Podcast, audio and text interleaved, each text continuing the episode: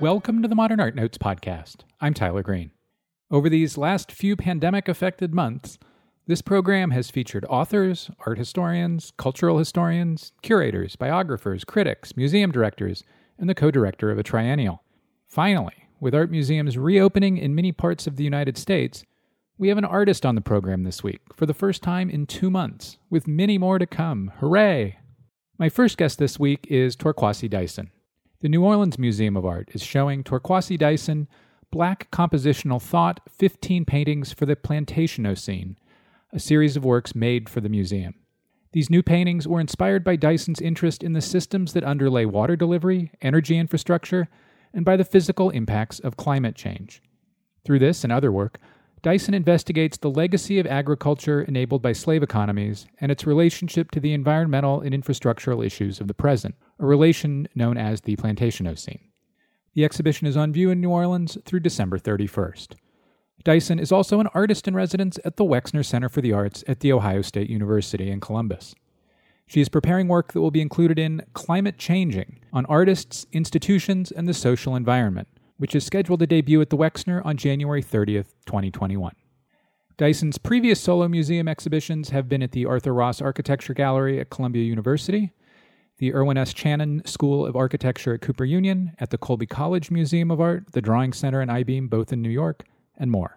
Her work is in the permanent collections of the Smith College Museum of Art, the Smithsonian National Museum of African American History and Culture, and the Studio Museum in Harlem.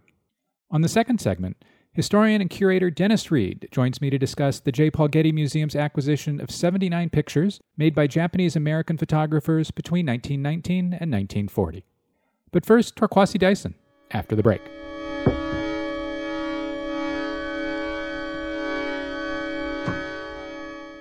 Support for the Man podcast comes from the Pulitzer Arts Foundation, a museum that believes in the power of dynamic experiences with art.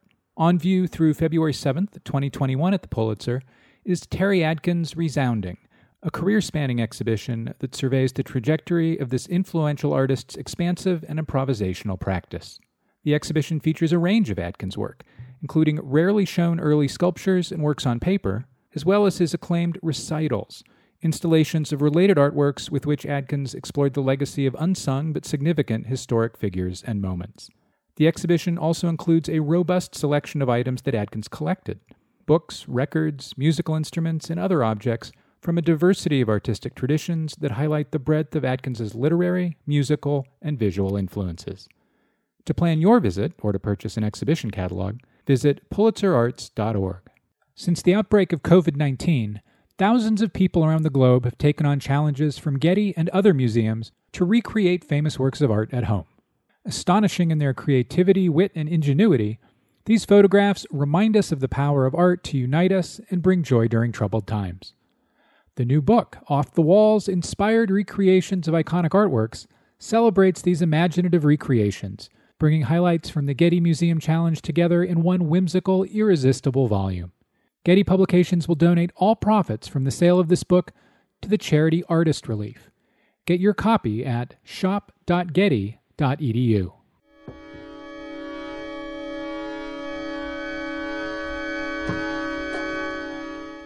And we're back. Torkwase Dyson, welcome to the Modern Art Notes podcast. Thank you. I'm very pleased to be here.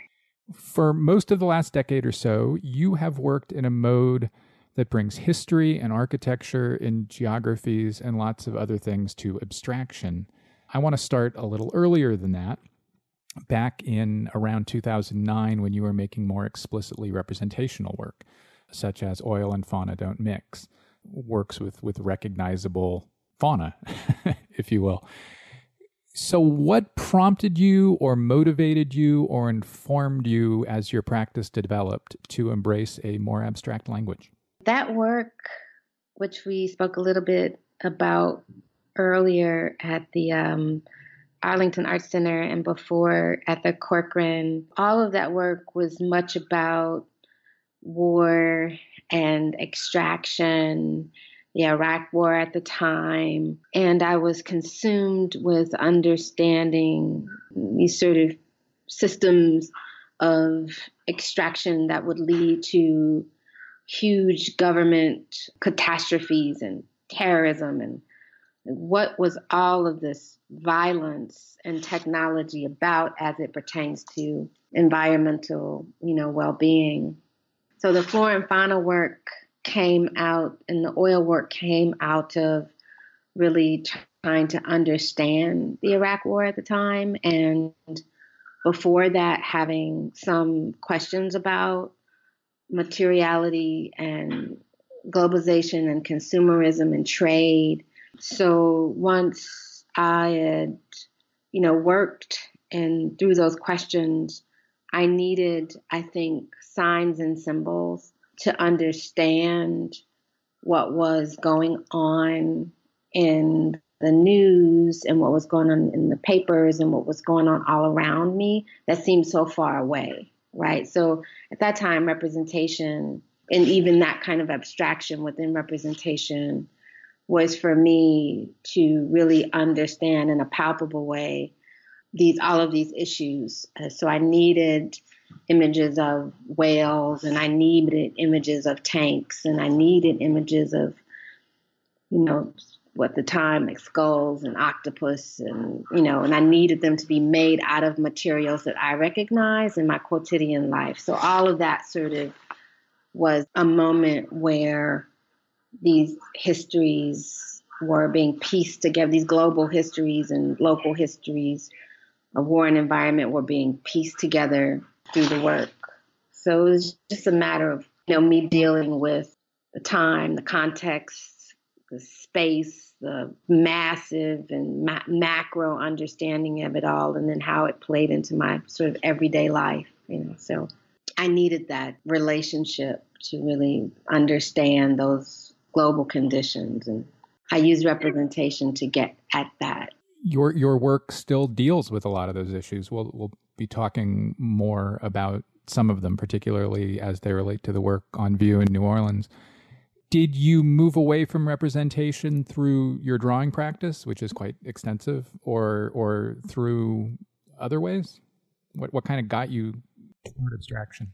So, what got me to abstraction was actually Hurricane Katrina, in that at the time I was teaching at Spelman College and I was working in that, you know, vein of representation and material and, you know, really making work, then started working with like Hummers and that kind of mode of, you know, that kind of time when like Hummers and these big cars were you know, similar to tanks riding through cities and urban spaces. So when Hurricane Katrina happened, I was, you know, in Atlanta and living there and teaching at Spelman, teaching painting. And then next thing I know, I had 20 people at my house, right? I had my loft was full of friends of mine and people I had, you know, just met come up to Atlanta from New Orleans. And these folks had packed early. They heard the hurricane was coming. And so they kind of locked down their homes and then came up. So a few of my friends came up and then they told other people because the, the, space was large to come up as well. And, you know, one day I just sort of looked out as we were, you know, sharing space and getting food and driving around. And a lot of them were musicians. Something else just clicked and i think it clicked because i had was studying you know solar energy was studying all these these other things before and knew that now this is where something you know visceral you know and and tragic but also liberating like the movement had hit me you know and what climate migration looks like for black bodies in particular hit me. And so all of these things were now permeating my mind and thoughts and spirit in a way that I started looking into the history of Black movement and thinking about the sort of history of, you know, liberation and what does it mean to insist on and fight for your life in both in terror and in opportunity. So when when I dove into the policy around Katrina and the the underdevelopment and the, the, the land grabbing and the horror which was that aftermath and the representation of it, I just it, it propelled me into questions of geography and atmosphere that then led me to question the history of how Black people got away. You know what we did to move, and furthermore, how those histories, you know, were very in tune with indigenism and how those histories, you know, we were all interconnected in that way. So the images and the representations and you know the abstractions from representations they were not getting at for me what now I needed to know, right? What now I needed to be connected with. So it became a question of, you know, cartography, it became a question of geography, it became a question of mapping, it became a question of space, right? So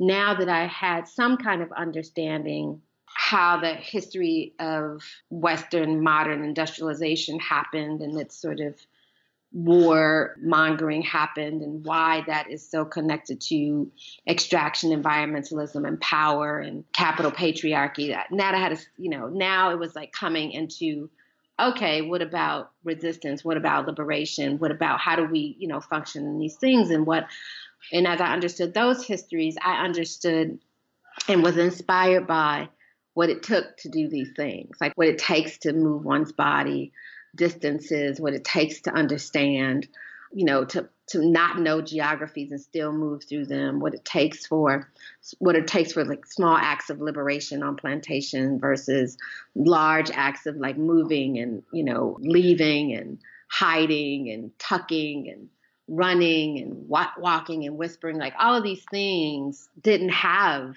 a representation that I could get at that would allow me the real acknowledgement of perception, you know, is, you know, and what it took to overcome chaos by using one's abilities to perceive and move forward in any kind of like organized way. So the paintings became more about, you know, atmosphere and instinct and perception and not the question of looking at something, but a question of what does it mean to look through something, right? So it became this drawing practice that then I embodied in my studio, right? So I started, you know, thinking about mark differently, line differently, ideas of distance and perception conceptualization of space, you know, how people use space as, you know, liberatory acts or spaces form, so that I can get at these stories that, you know, talked about air and gravity and weight and density and scale and interiority that taught me something new about those histories, something more intricate about those histories. And, you know, abstraction or what we we, we call this abstraction, but this mode of making, it teaches me, gets me closer to, it puts me in relationship even more to understanding the power of those kind of abilities of perception and, and, and the range of one's capability to self liberate. You know, it, and the intimacy of it. Your family has has a migration story. Your family, I think it was your grandfather migrated from New Orleans to Chicago. In this period when you're working through the questions and issues and information you just discussed, was any of that family history important to you, relevant to you, part of what you worked through? You know, now I understand a person who's sort of diving deep into these conditions is that all of these things are like running these parallel tracks, right? So, as I understand what was going on to Katrina, I also knew that I would never be able to get my grandfather's birth records. You know, as I understood what happened to, you know, the the land of New Orleans, it, it erased in my mind, in my imagination, what you know, and why my grandfather and my great grandfather to some extent any kind of paper trail I would have of their histories. So my grandfather, so the family story goes, owned a block of houses in New Orleans. And so he was run out of town by the Ku Klux Klan, taking his children to Chicago, where he then bought a, I think, a 20 unit complex on Champlain, where he mm-hmm. then, you know, designed his own house in Chicago and he bought his children homes and and did this because he was a contractor, right? He understood architecture, and I'm and I'm learning this over the years. But the more I understand it, as I as I'm saying, I'm you know as I'm expressing to you that I'm working on these parallel tracks. I'm learning that the same time I'm learning about the history of architecture and what it has been and done to the black body and about the history of you know environmental degradation post technologies of extraction and burning coal. So now I understand that these things are all woven together and those histories, those family histories in particular. My, my grandmother was Seminole, who is from Pensacola, Florida. And how did she get to Chicago? And my father's people are from Alabama. How did they then get to Chicago and Maryland? Right. So it's, you know, now that I know what questions to ask, and moreover, what conditions my ancestors moved through and from, I'm now, you know, acutely aware that this knowing in my own body and knowing in my intellectual space are indelibly tied, right? So all of this is happening simultaneously. In in these years, as you're working through the, the, the issues and histories you just discussed, at the same time, Julie Mehretu is making work in which she's also exploring migration and particularly its relationship to form and mark making. Was her work and, and her way of exploring migration in her own work, both drawing and on canvases, important to you? I think, of course, it was. You know, I think, of course, it was important. I think what's specifically important to me about Julie Mehretu's work is the shifts that she makes on her surfaces, the marks that she makes, and her ideas of like the fissure, right? What does it mean to, you know, to touch and to have a shape touch another shape? And because of her own geographic history, there's, I think, a sense of scale in her work that she understands. And I think from her newest work, where she's, you know, incorporating, I would say, a figuration, but also an abstraction there's something you know intimate going on there so you know when i think of julie Mehretu, i also think about someone like a beverly buchanan right who works in these other kinds of conditions of architecture and migration and movement so all of the women in, in my mind who have a sense of place and movement are all sort of operating for me as a kind of kin. So I very much like to think about them thinking about movement and form and touch and scale and you know and things of things of that nature. Lygia Clark, you know, there's so many women who I think think about context and geography, geographic atmosphere and politic of the body, like you know, which is different than someone like a Nancy Holt, I think. So, and not just because of, you know, migration, but of, of a, an acute political awareness of geography and its history and place and, in movement, an index of movement. Sometimes the indexicals that would be there are erased. That brings me to the last five or six years of your practice, in which you have taken, I mean, I, I, think really like all of those ideas we've been talking about and all of those ways of representing place in architecture and migration. And you've built a vocabulary around a series of shapes related to three figures. All three were slaves who liberated themselves by specific acts of migration. And I'll just quickly go through them here. One was Henry Box Brown, who was an enslaved man from Louisa County, Virginia, which is between Richmond and Charlottesville who enclosed himself in a crate and who freed himself by mailing himself to Philadelphia. Uh, Harriet Jacobs, who escaped slavery by hiding in a in an attic-like space with all the kind of claustrophobia and vernacular or ish architecture that that suggests for nearly a decade. and Anthony Burns, who escaped slavery in the hull of a ship that traveled from uh, Richmond to to Boston. The Burns case is famous for umpteen reasons. It's it's it's a it's a critical story in America's antebellum history. The other the experience of experiences of Brown and Jacobs are known through their own narratives, through which which they themselves authored. What brought your focus? What led you to kind of laser beam in on the physical structures that each inhabited as parts of their, I guess, metaphorical and actual journeys?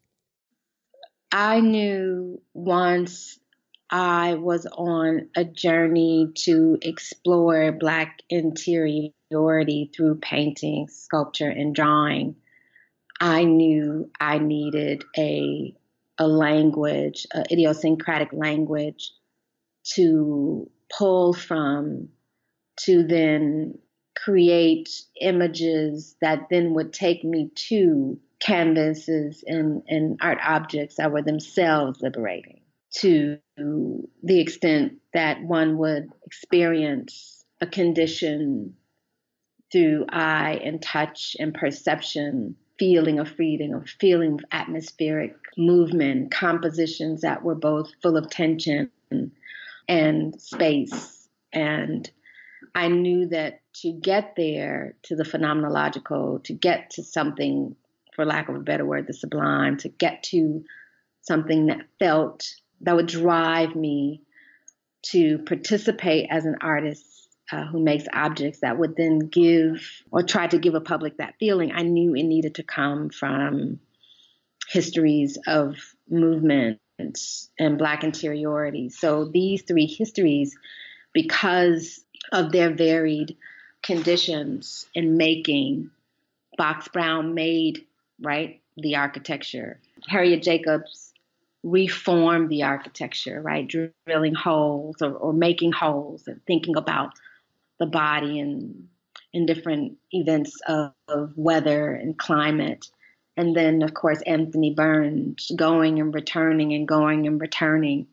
So they all had, for me, the stories had been very much emblematic of self determination, cooperation, what does it mean to depend and interdepend on spaces that you had to trust people, you know, textures, waters, colors, geometries, you know, air, space, time, and most of all, distance, right?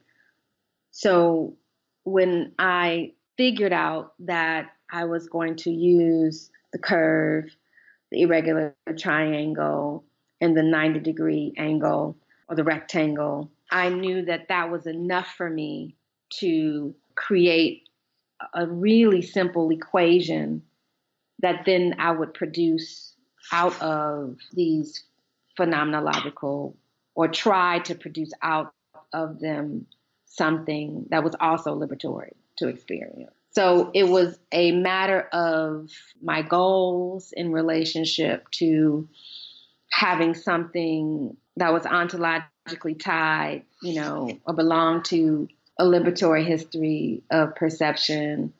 And also thinking that I trusted myself. If I only had those shapes and if I only had those conditions, if I steeped my spirit and thoughts in these histories, I knew that I could push through something else, right? The spirit, the knowledge, the technology, the presence, like all of these things that drove these three individuals that are absolutely representative of a whole nation of people, a whole world of people who self liberated under different kinds of conditions, but very similar triumphs of interiority. I, knew I could take it somewhere. So it was a matter of strategy and understanding that I needed a, a, a place to begin, a foundation to begin.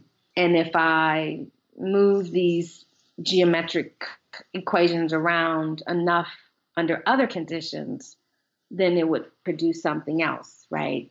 So, you know, it's a way of knowing that from this sort of, I'll call it equation, the mathematics of abstraction and the abstraction of mathematics could get me to could get me somewhere and I could honor them and honor these histories and continue to understand through them other liberatory stories, right? So the project at Columbia, uh, 1919 Blackwater, where I focused on Eugene Williams. Well, I don't under, I don't know if I could have understood Eugene Williams' story and the story of those boys in Chicago if I had not had worked through these shapes like I'd done and committed to you know, a kind of studio practice that would allow me to, or rigorously on page, on paint, and in space, push these shapes through to someplace else. So, you know, it was a, it was both a strategy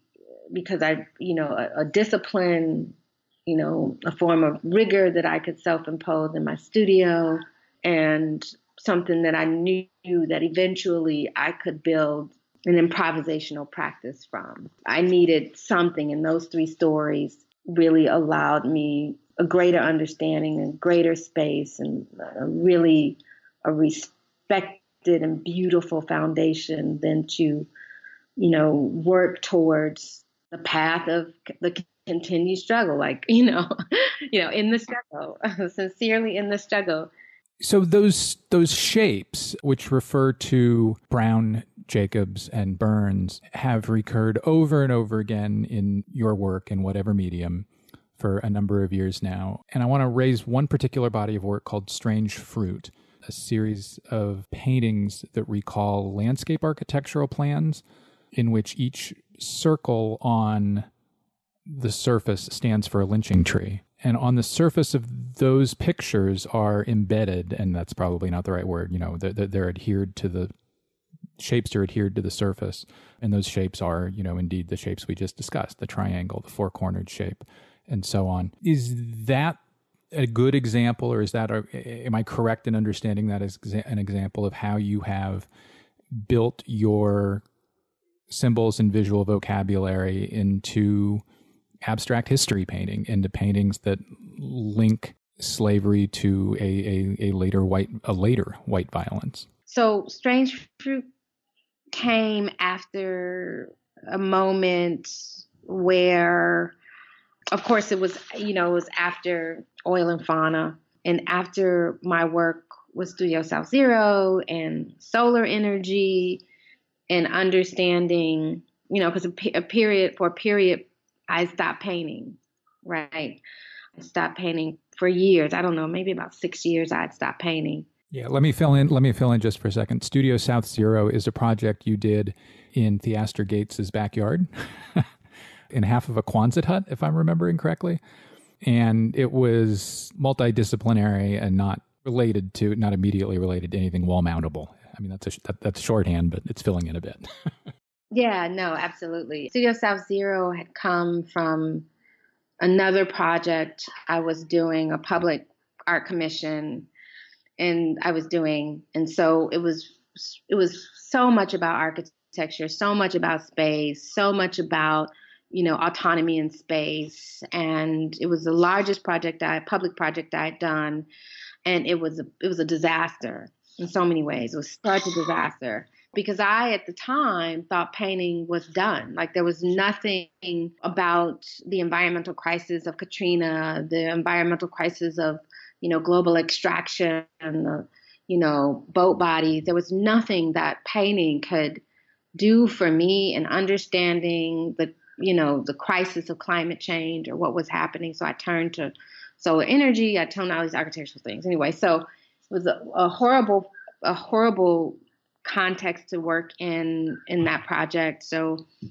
I was in Theaster by then had got the candy house and reformed the candy house and this was all before, you know, the, the full expansion of his practice had happened, but he was still very much interested in social spaces. So I called him throughout this failed project. And uh, when it was over, I was just kind of devastated, but it was fine.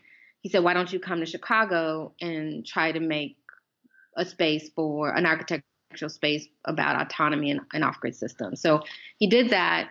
I came, you know, we collaborated. He introduced me to some architects. We made it in this back in his backyard. Other artists came in. Well, in that process, I was determined to learn more about architecture. You know, architectural drawing, architectural rendering, because the project before failed because I didn't know enough about architecture. Moreover, I did not know how to really understand what I should not have known and understand the scope of this architectural or, or, the weight of architecture being controlled by white men. I just hadn't really grasped the sort of degradation within that white architectural system. After that, I was determined to learn more about architecture, which then brought me to landscape architecture, which then brought me to a real opening moment to think about lynching, how lynching was represented in landscape, and moreover, how the history of when when I understood architectural drawing, I also understood how to unkeep architecture, right? So by teaching myself some ideas and, and methods around, you know, drawing about space and everything I'd experienced historically,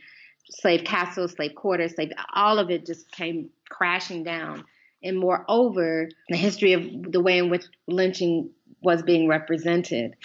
And so Strange Fruit came out of that. Like, wait a minute, wait a minute here. You know, it was books and, and, and, and literature and photographs on lynching that were all over the place. And I just could not, and I wanted to talk about this as, a, you know, a spatial terrorism, right? And so I'd really gotten into you know, Ida B. Wells' Red Book, and I had been thinking about other ways to, you know, think about liberation in space. So Strange Fruit came out of representation, right? So when you when you think about architecture and landscape architecture, they have signs and you know symbols for house, tree, car, door, window, land, bush, you know, all these things. So then I started making the circles to represent the trees. Those are quite literally one to one representations of how a landscape architect would, uh, well, not one to one, but abstractions of how a landscape architect would signify a tree. And then I just started counting from the Red Record, thinking about the work of, you know, Ida B. Wells and her journey as a woman moving, writing, talking about, you talk about a story of Black geography and liberation and movement, that's Ida B. But anyway, so taking those works into something that was on the wall at Eyebeam. And I had initially went to Eyebeam to do Studio South Zero. The representations of those trees, black and gray, circles are layered on top of air quotes your shapes that we were talking about a moment ago. So is is that a, a, conscious intentional layering of histories on top of each other? Absolutely. It was a way to first think about ground and think about atmosphere and think about the physicality of the painting and then uh, on top of those layers, and I would add these the circles with my hand. So the hand was very much present. And moreover, it became a very much monastic practice, right? So one circle, another circle, after another circle, that piece of the Studio Museum I did on wall by hand. And I said, you know, I want to make this, I want to make it on the wall. I don't want to make it in an object. I said I need to. They were generous enough to empty the gallery for me. I couldn't have any.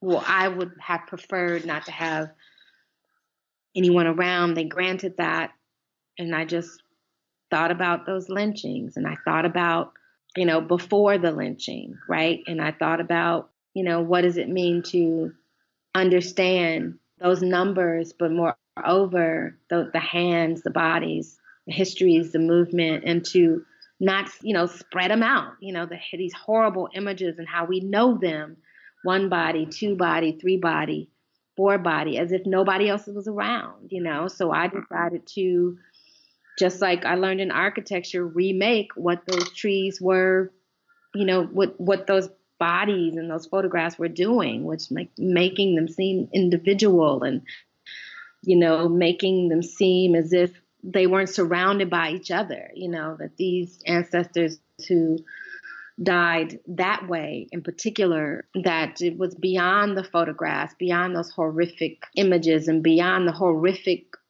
people who were watching it and, and, and, and, and executing these things, that it was more about what does it mean to honor and think about the tree, you know, the land, the soil, the geography, the space, and bring it all together, you know, commune, a congregation of sorts out of these. So, you know, painting was a really great way to think out loud about what I was thinking about.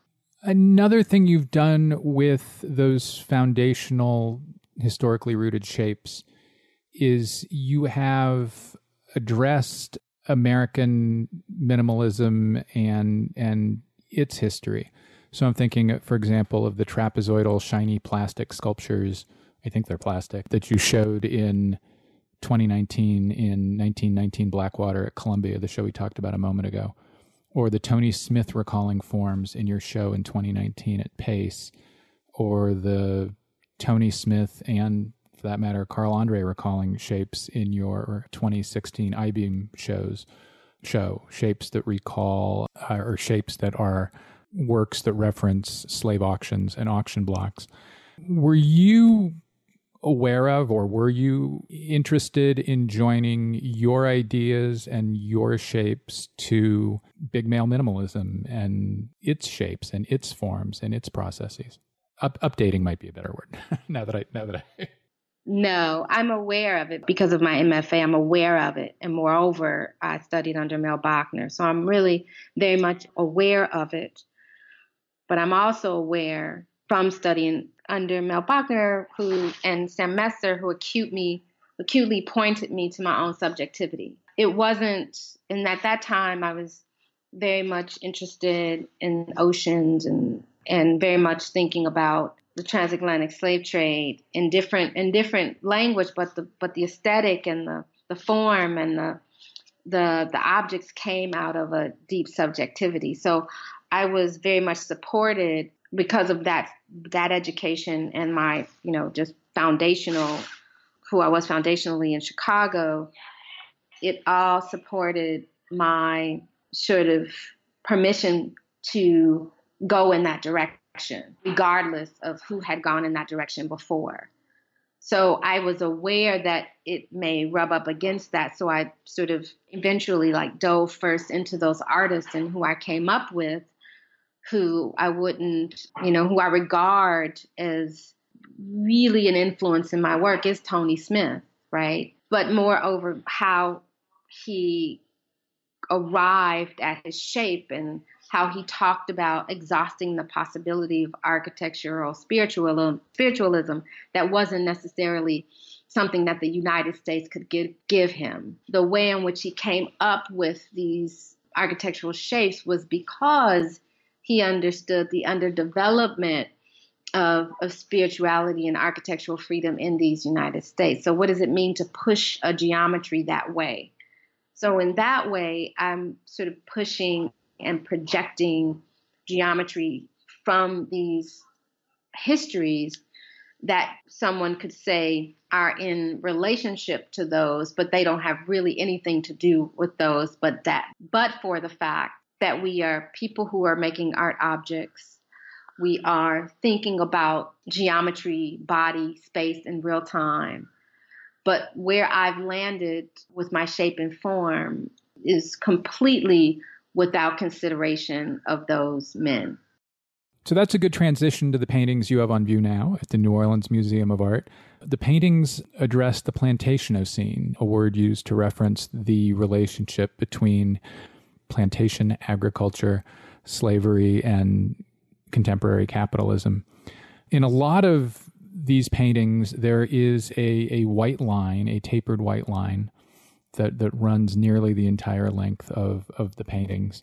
So they're they're they're, not they're, they're tapered lines. They're kind of particularly acute isosceles triangles in a way, which could connect them to to Harriet Jacobs and her story and your visual vocabulary. What is that white line for you? How does it work in those paintings? So what I understand these geometries from my own lived experience I understand these geometries coming from actually diving in the Atlantic Ocean specifically. We should tell people you are a scuba diver. I am a scuba when, diver. When you say diving, you mean it literally. I mean, yes, sorry. Right. So part of the practice was to learn how to scuba dive and to go see extraction points in the Atlantic, more specifically the Gulf of Mexico, the Gulf Coast. So, because that's where my people are from, right up from Florida to New Orleans, moving through those waters is, you know, very important to me. So, what that line in the paintings in particular represents a meter, right? So, when you're diving and there is a condition of buoyancy, all of these conditions are sort of operating simultaneously.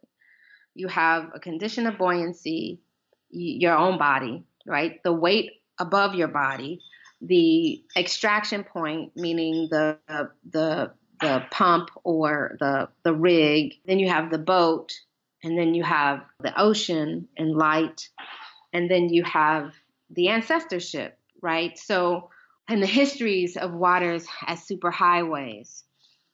So all of these paintings I made simultaneously. So all of the smaller rectangle pieces in the show I put on a wall and made them at the same time. And so what happened in the studio was that I was losing a sense of direction, right, in the work. And because I was acutely aware of what does it mean to be brought in through the Atlantic from both Virginia, the islands, the southern parts of the United States, move through land and now the cotton industry exhausting the soil moving west like all of this movement that originated on water and from water.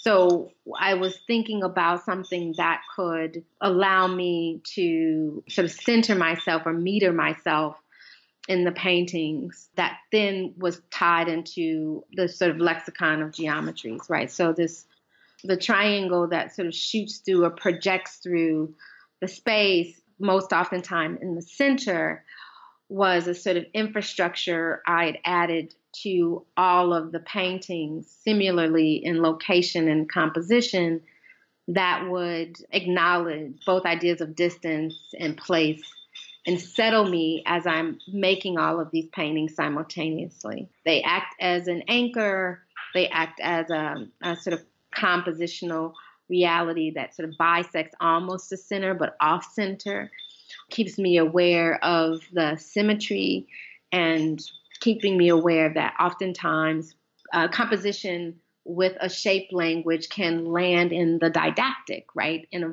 really, I think, positive way, in that it gives you immediate information. But then when you have this sort of didactic condition capable of revealing itself in geometric abstraction, how do you then push against that to something atmospheric? So I'm aware of those tensions between the hard and the soft, the didactic and the poetic, the sort of mark making and fluidity of the paint next to something that is, you know, sort of diametrically opposed to that in the same picture plane. Well, speaking of the picture plane, they recall pipelines, a, a pipeline receding into the distance as if it was slammed up into the picture plane. Absolutely. So the pipelines are moving throughout all of the paintings. And the, I'll say this the word I'm looking for is rectilinear. Okay.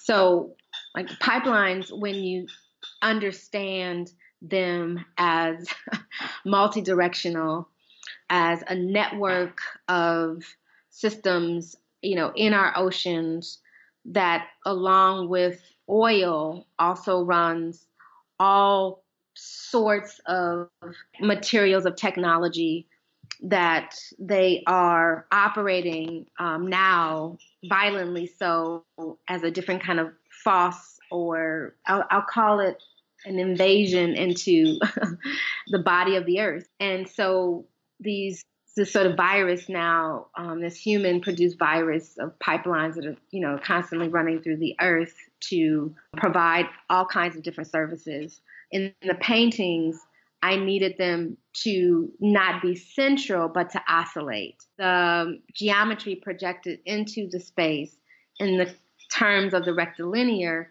needed to, you know, oscillate in a still picture plane. So, what does it mean to use scale and different kinds of geometries and different kinds of perspective tools to create an illusion of, you know, oscillation while there's also something that is, you know, grounded and not oscillating at all, right? So you have the water that's never in the same place, you know, twice. You have the the pipelines that are indetectable, right? They're indetectable. They're, they're opaque. We don't know how many, where, where that. I mean, this kind of, you know, this secret violence of pipelines along the uh, around the world and extraction. Some are known, some are not known.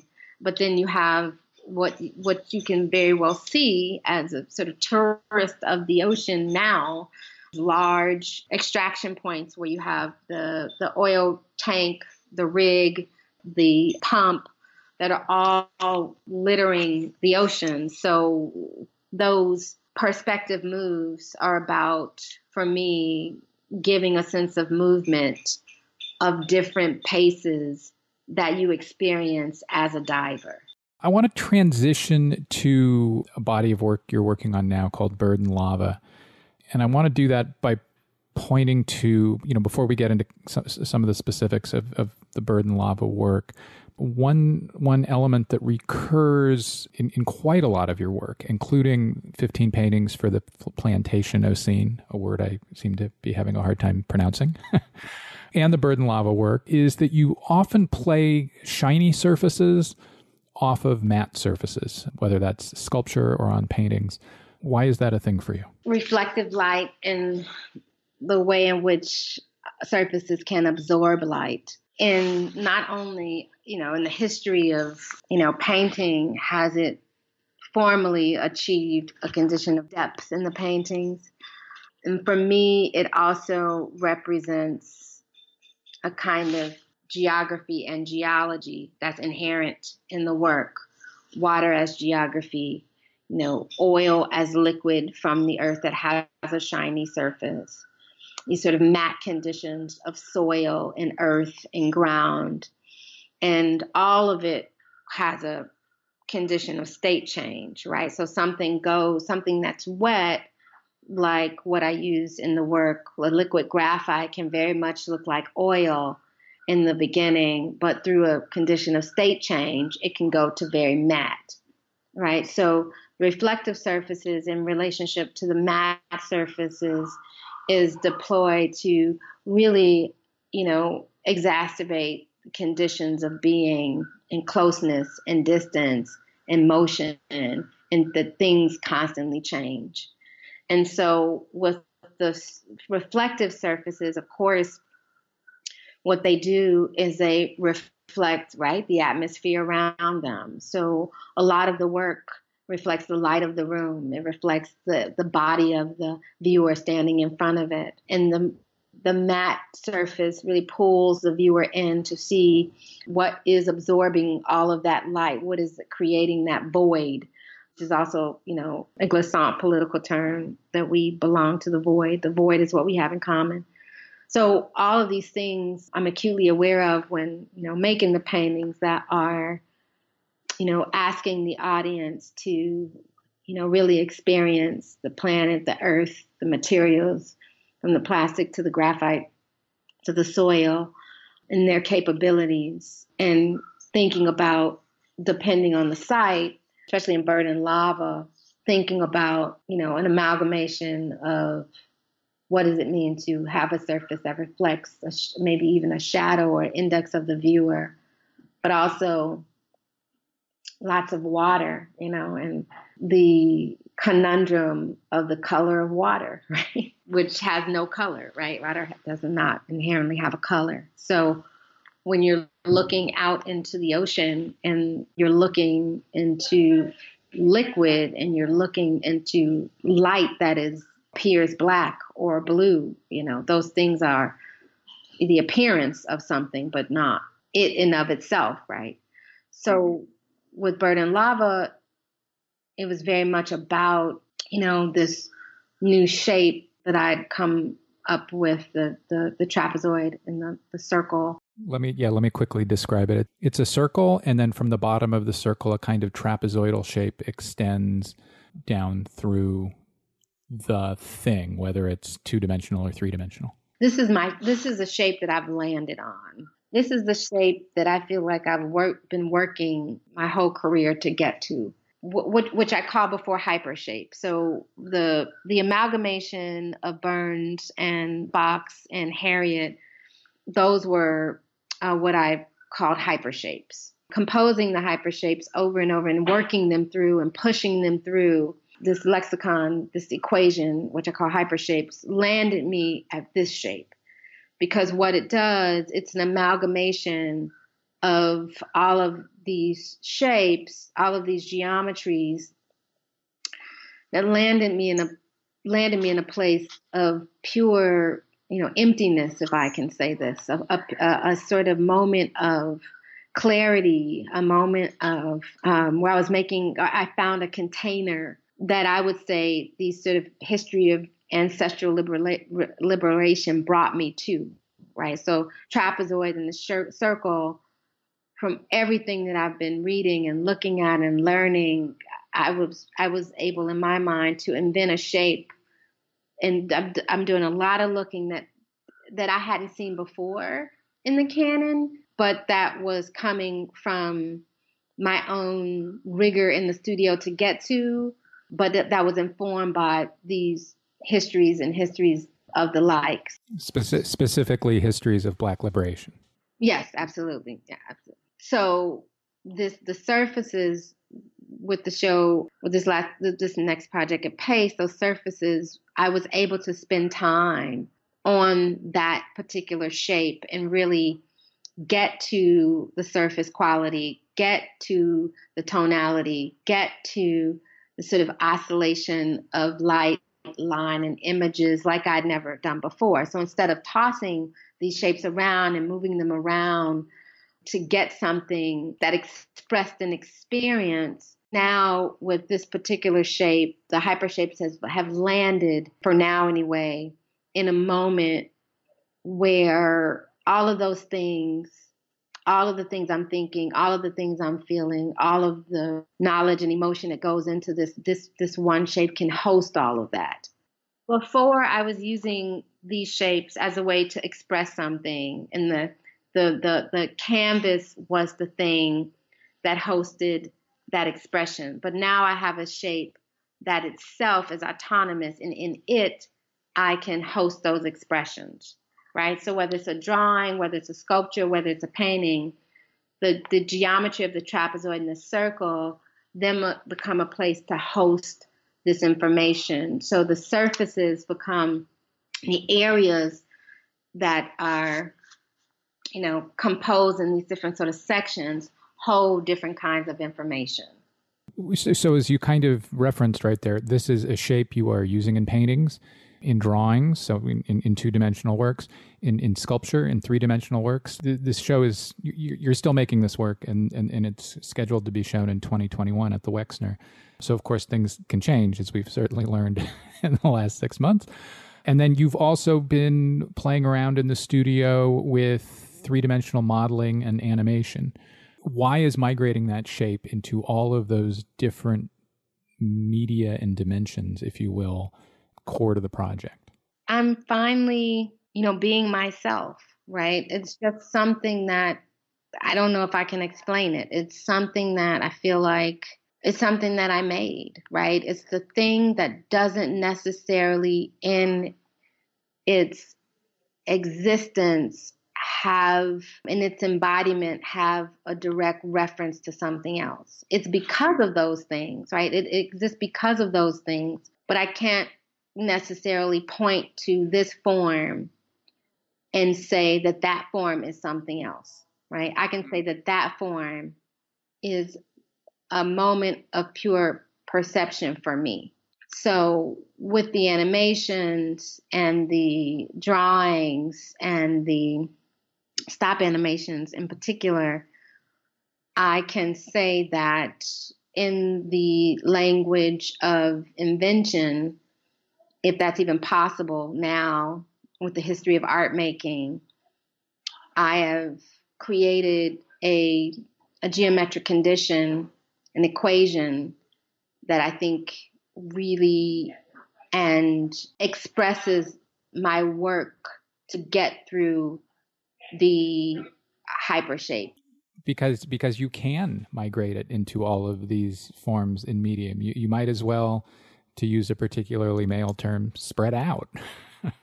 Yeah well yeah i guess so. It's uh, i think the, the the the forms allow me to test myself right? So if this shape the trapezoid and the circle if this composition is something that I've produced out of the hypershapes and it lands at something that may be didactic, may be symbolic, may be still, right? If I've landed on this is the shape, this is the form, what does it mean to then test it? What does it mean to put it up against something liquid? What does it mean to put it up against something iron? What does it mean to put it up against something transparent? What does it mean to put it up against something flat or, you know, the curvilinear and a rectilinear composition? What does it mean to really force it to host the haptic? What does it mean to host the questions of the industrial? What does it mean to host the questions of improvisation and movement?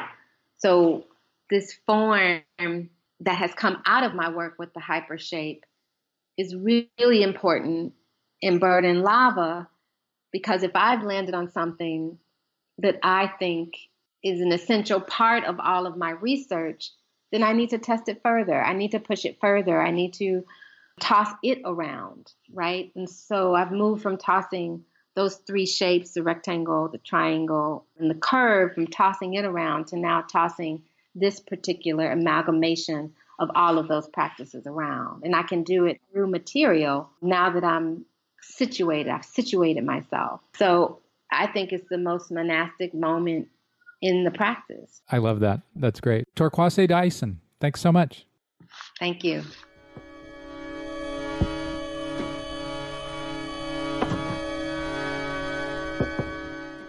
The Nasher Museum of Art at Duke University in Durham, North Carolina, is temporarily closed for the health and safety of all visitors. Meanwhile, Visit the Nasher Museum online to find gems from the museum's archives. Here are special videos, articles, and podcast episodes featuring artists who have visited the museum and whose work is part of our collection. Here, too, are some greatest hits among reviews in the arts press over the past 15 years. Visit nasher.duke.edu.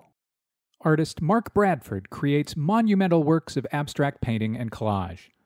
The exhibition Mark Bradford End Papers focuses on the key material and fundamental motif Bradford employed early in his career and has returned to periodically over the past two decades end papers.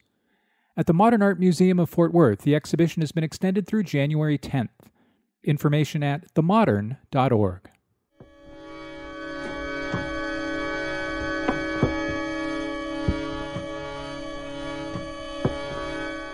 Welcome back. Before we get to the second segment, if you have a chance to give us a five star rating at Apple Podcasts and a review, that would be much appreciated. Thanks very much. Next up, historian and curator Dennis Reed, who joins me to discuss the J. Paul Getty Museum's acquisition of 79 pictures made by Japanese American photographers between 1919 and 1940. Reed's collection, and indeed the Getty's acquisition of it, are a result of 35 years of work Reed and his students at Los Angeles Valley College did to learn about Japanese American photographers who made work before World War II. Reed and his students built a list of 186 names from photography catalogs at UCLA's Charles E. Young Research Library and painstakingly cold called the photographers or their relatives in an effort to build knowledge related to an art making community that was disappeared by the illegal American internment of Japanese Americans. Reed's collection, which includes the only surviving work by several of the artists, has been exhibited in venues such as the Whitney Museum of American Art in New York and the Corcoran Gallery of Art in Washington. The Getty, which remains closed due to the pandemic, will be exhibiting work from the acquisition at a date to be announced. In addition to the images we'll have on manpodcast.com, the Getty and Google created a slideshow of work from the acquisition. We'll have a link to it on manpodcast.com.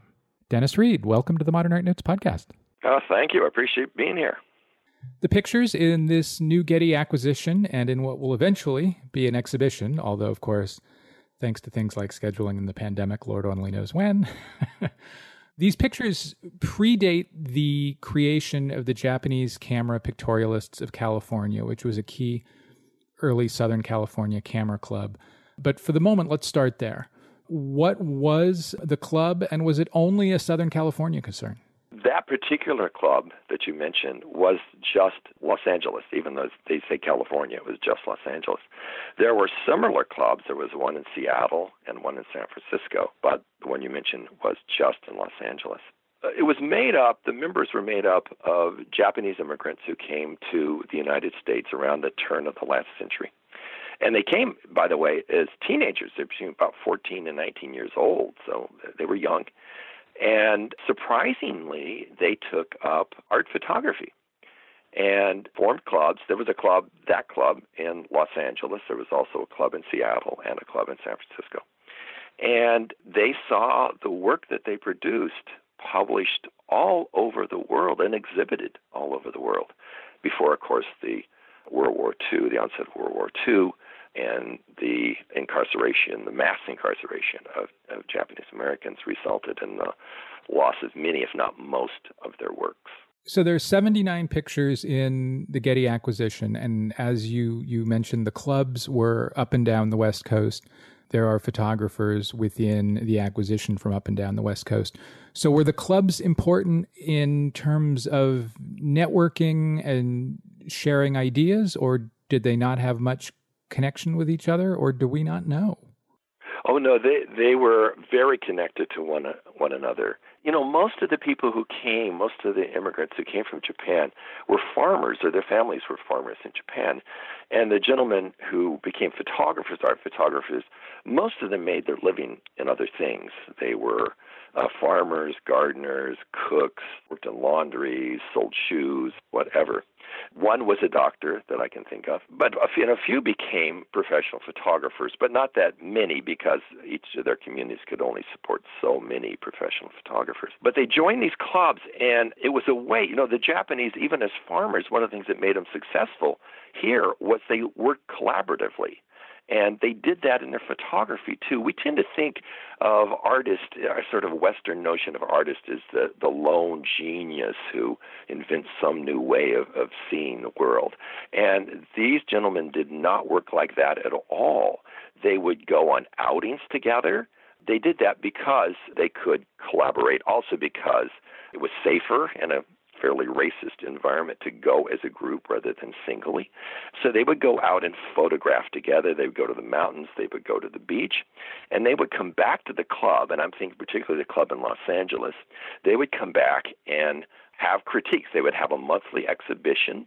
You were expected as a club member to have an, at least one new photograph to show every month. And they were critiqued, looked at, at one point, they had equipment, you know, dark room that you could use at the club. So they were very important in that regard. And I think the club in LA, the founding member uh, and sort of the master teacher, he was regarded that way, was a man by the name of uh, Kiyoshimajima. He was really inspirational, but he was a taskmaster too. I met six of these gentlemen before they all passed away. And one of them, Kaneshiki Kato, told me he when he joined the club, he worked for three years before he could produce a negative and a print that Shimojima would approve. Although when Kato sent it off to exhibitions, it was never refused. It was never declined. But it took it took him that long to just get that first print that Shimojima would agree. So so there was they, they set standards and, and and and they would discuss what were typical good subjects and it was quite a vibrant community. And then of course they also hosted each of them hosted salons. I mean these these exhibitions, and they would invite uh, members from the other club. Like one of the first clubs that the Los Angeles group has, it invites as a club in New York. and they invited uh, photographs from them. Uh, one of the r- really remarkable things about the Los Angeles Club is the the sort of leading early art photographer in Japan, uh, Shinzo Fukuhara. They did an exhibition uh, in their club rooms of his work and his his club members' work, and they actually did three over several years. And as far as I know, they actually says in the catalog that it's the first exhibition of their work in the United States. As far as I know, it's the only one. So they had connections with the clubs here and with the groups in Japan as well. One of the things about these 79 pictures that jumps out at me is the range of interests that the individual photographers had.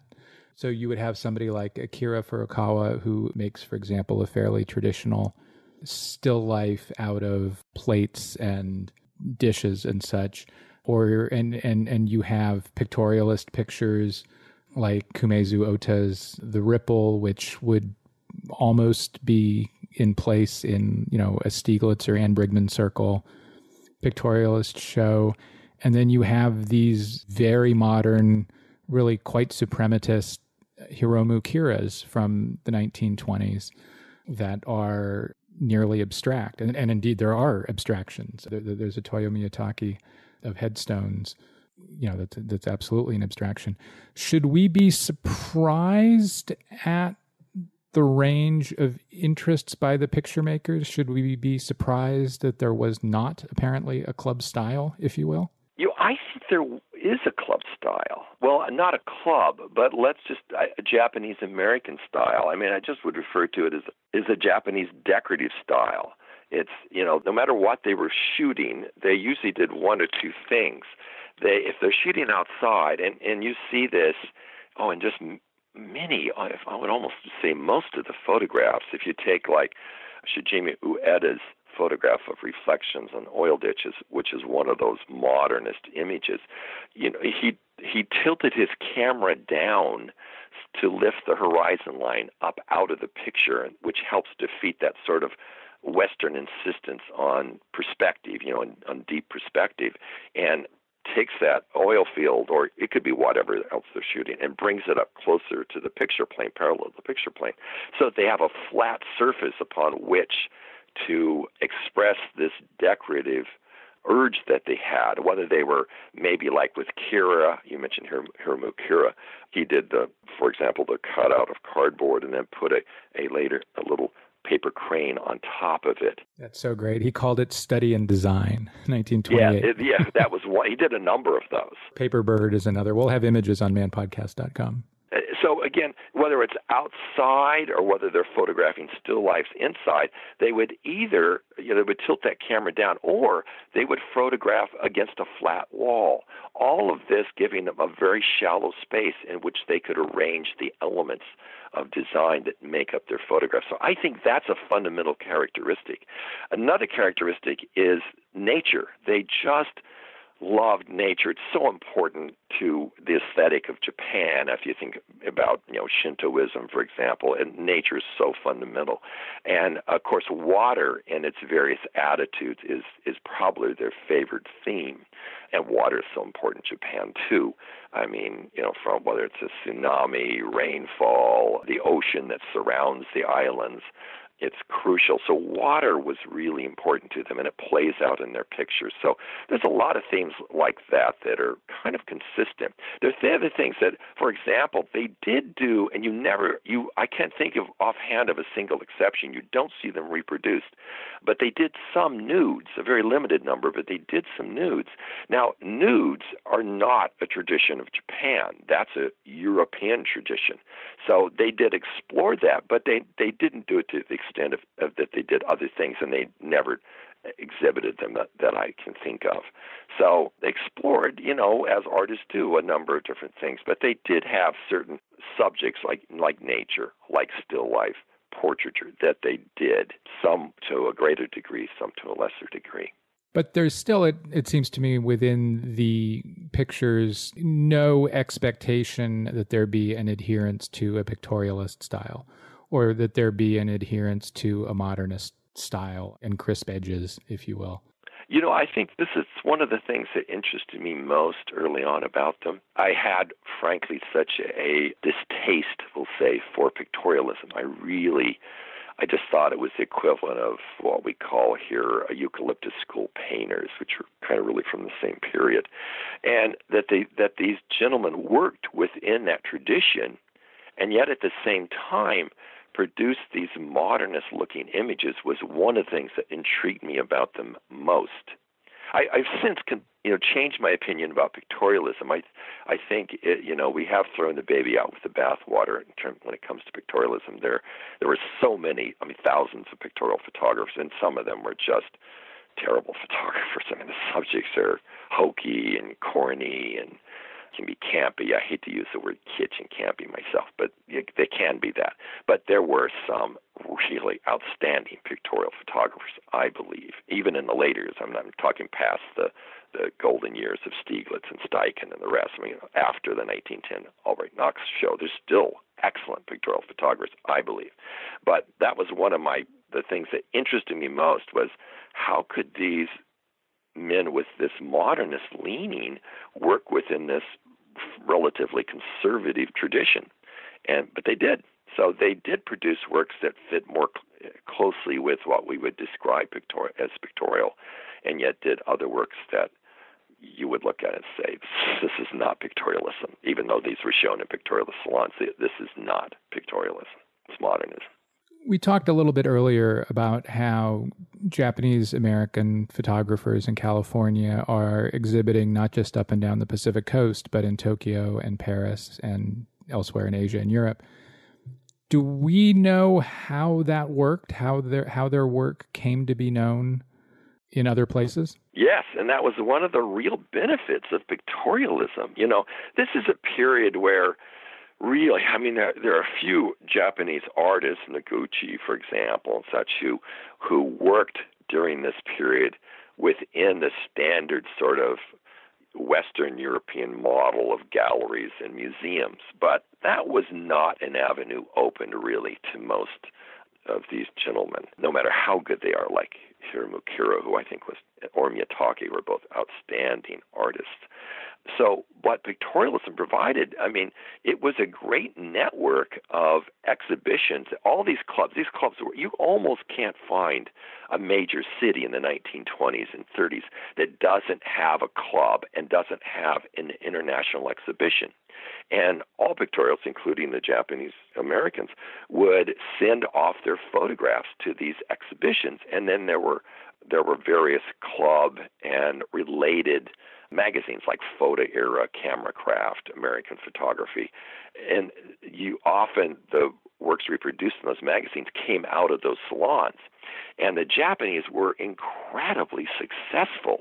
I mean, they just they dominate some salons, and so their work because of that was published. I mean, we talked about Oil Ditch by Ueda. That was reproduced, of course, here in America. It was re- reproduced in England, reproduced in Germany. It was even reproduced in Soviet photo. Now, there were not many American photographers reproduced in Soviet photo in the 1920s. It and, and the photograph called Evening Wave by Kentaro Nakamura. In fact, it might have been reduced, reproduced even a little bit more, but it also was reproduced in Soviet photo, which is just remarkable, I think. Well, he was aware of that. You mentioned that one of the major concerns of this group of photographers was nature. Another that jumps out at me is pairings or joinings or juxtapositions of the organic and the more industrial within single pictures. Hiromu Kira, who also made the the suprematist works I referenced a few minutes ago, um, there's a picture of his called an arrangement, which plays Japanese ceramics off of a grid. There's a picture like F.Y. Sato's untitled picture that plays a modernist staircase off of a tree trunk and limbs that kind of wind their own way upward. Is there any reason you've thought of or know of why the playing of the industrial against the organic would have been of particular interest?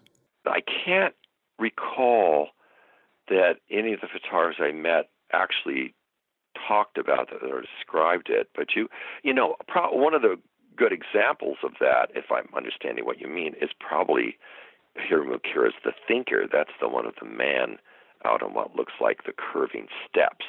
And, and there you've got the human against this austere, sweeping kind of background. And there's a great story about that photograph, too.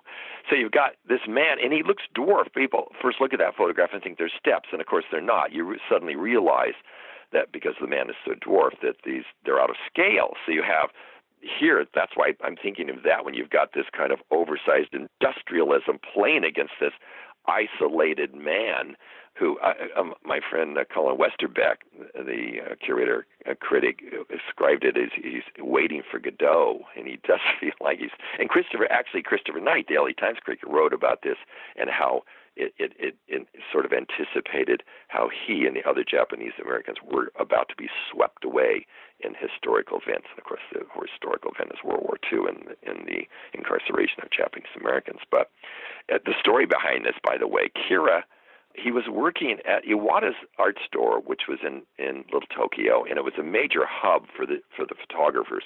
And Kira worked there with a number of others. He worked in the dark room, processing, making prints, and so on. But he also helped out in other ways. And the owner of Iwata's asked him to take this gentleman out who had just bought their very most expensive camera so the owner says take him out to places where you know he can find something interesting to shoot and show him how to operate the camera. So he takes him to the Hollywood Dam. So these what look like steps are actually the form of the Hollywood Dam. And uh, that actually is the man out there who owned the camera. So Kira used his camera to take this particular shot. And today you can't see that. The dam is still there, of course, but you can't see the steps any longer. They were they after the Van Norman Dam disaster. This had the same kind of construction, so Mulholland got very worried about it, and he had it, the whole thing covered over with dirt to reinforce it. So that part of the dam is now buried. But anyway, that's the story of the taking of that was. But you're right; they like to play elements against each other, and particularly the human figure. You often find, I mean, I, I don't know, we might wish as modernists in some cases that there weren't figures it was just the abstract forms. But that's not characteristic of the japanese. They they would always want to place a figure to to have that sense of contrast. So i i think that's probably where that comes from. You find it in so many in Itani's eel fishermen for example. I mean you just go down Sada's man walking through this tunnel. You see these isolated figures, in especially against industrial settings, but sometimes settings of nature too.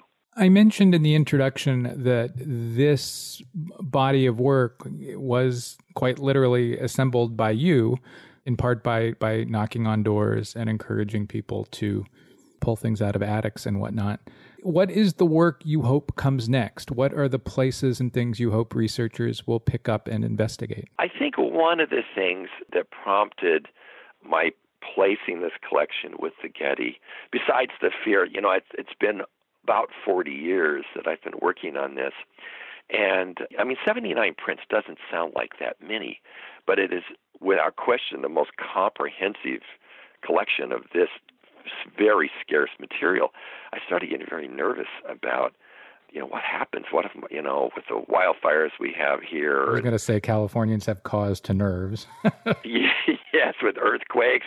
What if it was lost? I mean you know you feel like a caretaker of it the steward of it but i was getting increasingly nervous and i thought oh let's place it you know, I, it's time for me to place in, where, in a place where it can be protected. But more than that, where a place it can be studied and valued. And I think it's time. I mean, I've done three books on these photographers. I'm, I'm really the only one who has. So it's time for somebody to come in, just as you have. You've expressed some in your questions some really interesting points about these photographs, and maybe points that I haven't thought enough about. So it's time for other people to come in and weigh in on these photographs. You know, it's it's it wasn't easy to part with them, but I felt that you know it was time to do it and time for other people to take a look at them. I mean, for some of these photographers, we don't even know if they have estates that are active, for example. There are kind of basic biographical questions, if you will. Well, one of the men I met was Kaneshiki Kato. And Kato, he was an electrician by trade. He was a member of the club here in Los Angeles. And he's the one who worked for three years to before Shimojima would agree he had a print worth sending off.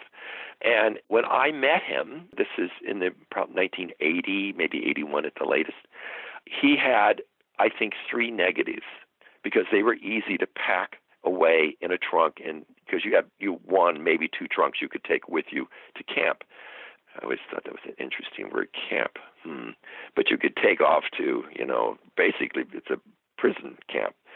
But Prince, no. So he he just he had a, had I've forgotten if he what he did with most of the materials. I think he tried to sell some things, but his prints he just he just basically discarded them. So he didn't have a single print, and I have never seen in 40 years a single print by Mr. Kato. So some of them we don't have their, their images are lost. We don't have that, but we have biographical information on him because he was alive. I met him. In other cases, there are photographs, but like you say, is the good example is Izumi who did this great one of a of called the shadow of a bicycle leaving a frame and casts this long shadow from the wheel.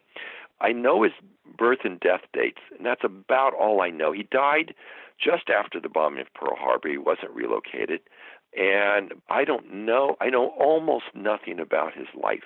And yet he produced at least two or three of the of the just most iconic images by these photographers, but we don't know anything. So maybe maybe I think, you know, other people will come in, other things things will surface. After he passes, I get a call from his daughter a few years later, and she says, "Guess what? We just found a box of his prints we didn't even know we had." So things will surface. There are families out there that haven't been found. There are prints that haven't been found that will resurface. Biographical information will at some point you know surface.